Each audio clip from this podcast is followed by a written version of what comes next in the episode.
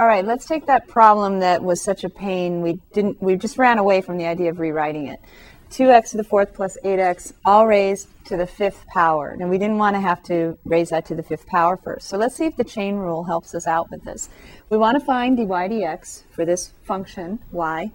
And again, we've got parentheses to the fifth power of something on the inside. So I'm going to call the thing on the inside u just to help me get a handle on it. And so dy dx if I just think work from the outside in, the derivative of something to the fifth power is, by the simple power rule, would be 5 times that something to the fourth power, right? 5 u to the fourth power. And I can either write u with, with braces or I could make a u that I could actually put in 2x to the fourth plus 8x.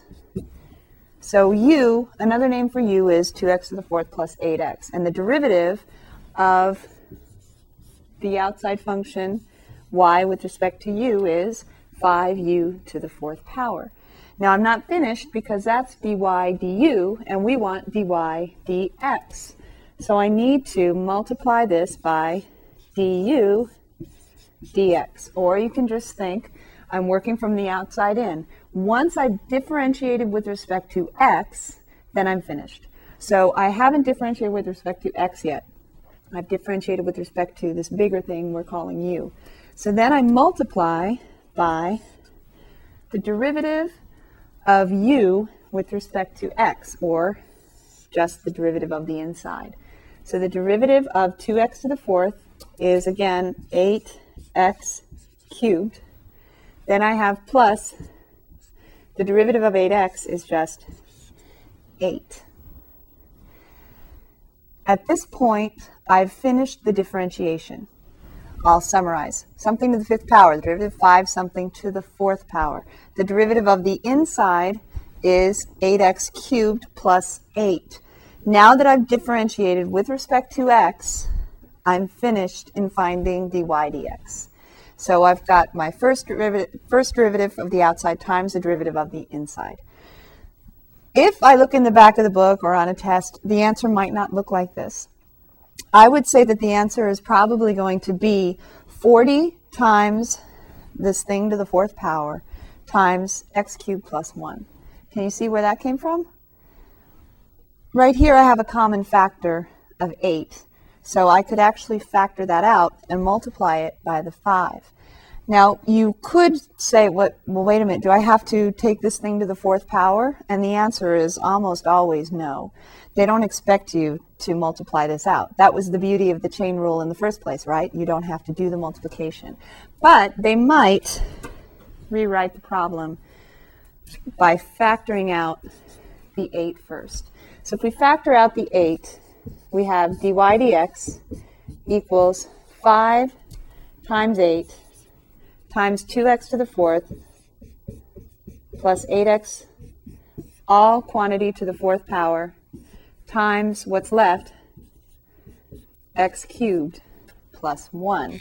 So we have 40 and usually they'll put the, the factor with the higher power first. Now can I factor out the 2? You notice we have a common factor of 2 here and here. I'll let you think about that for a second. Can we factor out the 2? We have something to the fourth power, right? So we're not going to we're not going to deal with that um, by just factoring out a 2. Is there any other way we could rewrite this? Because what if the answer doesn't look like this? What are you going to do? Well, there's one other thing that we might need to do. Probably you won't have to do this, but don't I have 2, actually I have 2x times x cubed plus 4 inside that thing to the fourth power. The x cubed plus 1 is finished. There's nothing else I can do with that. Um, I mean, there is, but I wouldn't want to do anything more with this. But in here I have 2x times x cubed plus 4, don't I? 8x, sorry, 2x to the fourth plus 8x.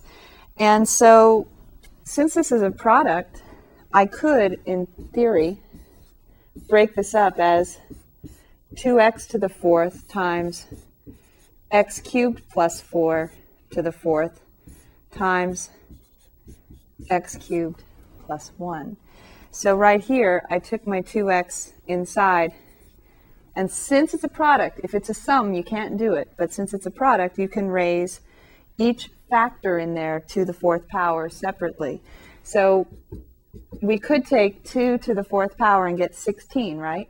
And then we could take 40 times 16 x to the fourth times x cubed plus 4 to the fourth times x cubed plus 1. And so right there is our 2x to the fourth power, 2x quantity to the fourth. And then you could take 16 times 4, couldn't you?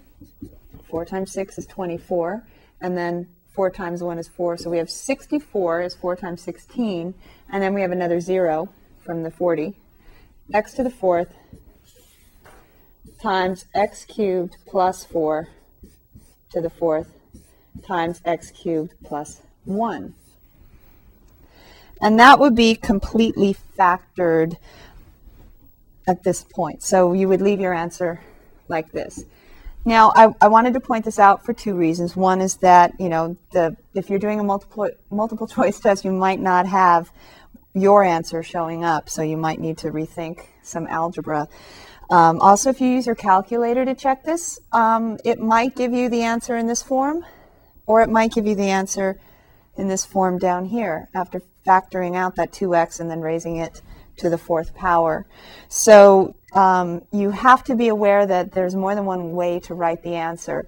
And there is a way to check whether your answer is the same as another one that's given, and that'll come up in the calculator tips in a few in a few examples more. So um, just to point that out, it could be rewritten a different way. And this is certainly not one that I would verify by taking this to the fifth power. But if you'd like to verify it with your calculator, then um, feel free to take the derivative. Make sure you put parentheses to the fifth power.